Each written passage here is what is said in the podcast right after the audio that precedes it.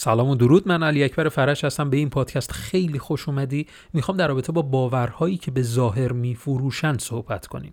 ما در خیلی از مواقع وقتی که رقیبمون رو می‌بینیم از یک روش رو استفاده می‌کنه به فکر این میافتیم خب منم همین رو برای یه محصول جدید خودم استفاده می‌کنم و فروشم رو دیگه کم کمش به اندازه اون میرسونم.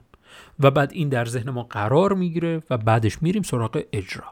و وقتی اجرا می‌کنی متوجه میشی خیلی کمتر از رقیبت فروختی. اینجاست که باور اشتباه در ذهنت ساخته شده. باید ما باورهای فروشمون رو اصلاح کنیم. بیا با من می‌خوام سه تا باور اشتباه رو بهت بگم که این باورهای اشتباه اگر اصلاحشون کنی به مرور می‌تونه سود کسب و کار شما رو به نسبت رقیب چند برابر کنه.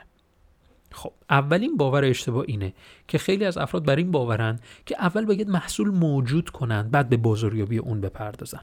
ما در ظاهر می‌دیدیم که رقیب ما میاد یک محصول رو موجود می‌کنه و بعد وقتی که به بازاریابی اون می‌پردازه مثلا داخل این اینستاگرام چهار تا استوری می‌ذاره 5 تا استوری می‌ذاره دو روز کمپینشه و بعد می‌بینیم همینطور داره فروشش میره بالا. خب من جا موندم. خب همین الان پس منم برم همون محصول رو تولید کنم یه مقدارم متفاوترش می‌کنم روش پشتیبانیمو عوض می‌کنم. دیگه تمام دیگه همین کار رو انجام میدم به اتمام می‌رسه. خب اینطوری نیست. شما باید قبلش بازاریابی انجام داده باشی. که حالا محصولتو موجود می‌کنی فروش خوبی داشته باشه. اگر بر این باوری که من باید حتما نمونه کار داشته باشم برو تحقیق کن در این زمینه که می‌دونم بالای 90 درصد می‌تونی نمونه های زیادی رو پیدا کنی که اول بازاریابی کردن بعدش تبلیغ کردن. بعدش ببخشید تولید کردن اون محصول رو. برو نمونه ببین. من بالای 90 درصد می‌دونم که در حوزه شما بالای 90 درصد اول اگر بخواید پرفروش عمل بکنید نه اینکه مثلا داخل کل بیزینس شما همه رقیبا میان اول محصول موجود می‌کنن نه. اونا اون تراز اوله ها اول بازاریابی می‌کنن و بعدش میفروشن. حتی اگر تراز اول ترین ها هم این کار انجام ندادن شما بیا یه راهکاری پیدا کن که اول بازاریابی کنی بعد بفروشی. بعدش تولید کنی محصول تو. دومین باور اجتماعی اینه که خیلی بر این باورن که من و موقعی می‌تونم خیلی خوب و عالی بیشتر از رقبا بفروشم که محصولم بی عیب و نقص باشه. کامل بی عیب و نقص باشه که مخاطب با هر قیمتی این محصول من رو بخره. این کاملا باور اشتباه و سمیه. محصولی که شما مد نظرت تولید کنی ده تا امکان داره. محصولات رقیب سه تا امکان دارن. اصلا دلیل بر این نمیشه که شما بیشتر بفروشی.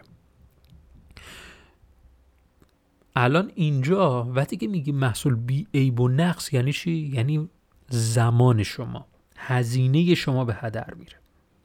می‌خوای چیکارش کنی؟ بی عیب و نقصش کنی. تو فکر چرا ما تو این فکریم؟ چرا این باور رو داریم؟ چرا به نظر تو این باور رو داریم؟ یه مقدار جمله درد داره. می‌خوایم سری پول داره بشیم. اینو بذاریم کنار. اینو بذاریم کنار. ما با یک محصول درون یک محصولی که فکر بکنیم بی عیب و نقص طراحی بشه دیگه نیاز به هیچ محصول دیگری نداریم که موجود کنیم این فکر اشتباهیه. اگر داری می‌بینی در رقیبان خودت یک محصول داره دو تا محصول داره موفقه اطلاعات خیلی زیادی تو این زمینه نداری پس بعد بری نگاه بکنی برو تو بطن کسب و کارش ببین تا الان چند تا محصول تولید کرده شکست خورده. پس این دومین باور سمی. سومین باور سمی که واقعا ما داریم می‌بینیم به ظاهر دارن این باور رو میفروشن در صورتی که اینا اصلا اینطوری نیست. سومین باور اینه که کسب و کارهایی می‌تونن از استراتژی فروش استفاده کنن که بزرگ باشن و چند سال فعالیت داشته باشه. و استراتژی ها معمولا دوستان برای کسب و کارهای کوچک اینطوریه که انجام میده عمل می‌کنه یه خورده بازخورد می‌گیره ولی به نتیجه مطلوب نمی‌رسه رهاش می‌کنه. این غالب کسب و کارهای کوچک هستن که به این شیوه دارن میرن جلو. و بر این باور هستن خب استراتژی شاید دقیقا موافق این جمله نباشید. یعنی این رو در ذهن خودتون در نظر نگرفته باشید. ولی عملکردتون همینو نشون میده. کسی مخالف این باور هستش که واقعا در اجرا هم متفاوت داشته از کجا بفهمیم که من مخالف این قضیه هستم؟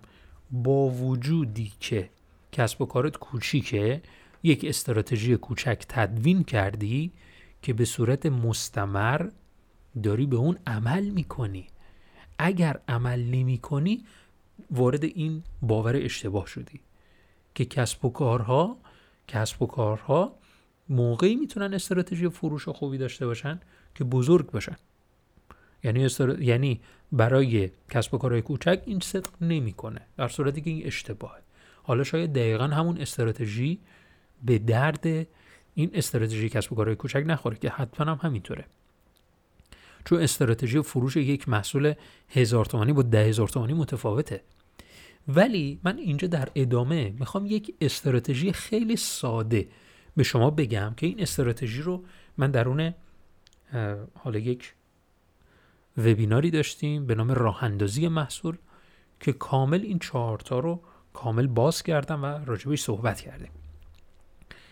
که دقیقا همین این چهارتا رو می‌خوام با شما در میان بذارم.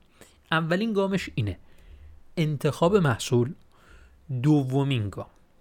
برنامه ریزی. سه بازاریابی. چهار موجود کردن محصول.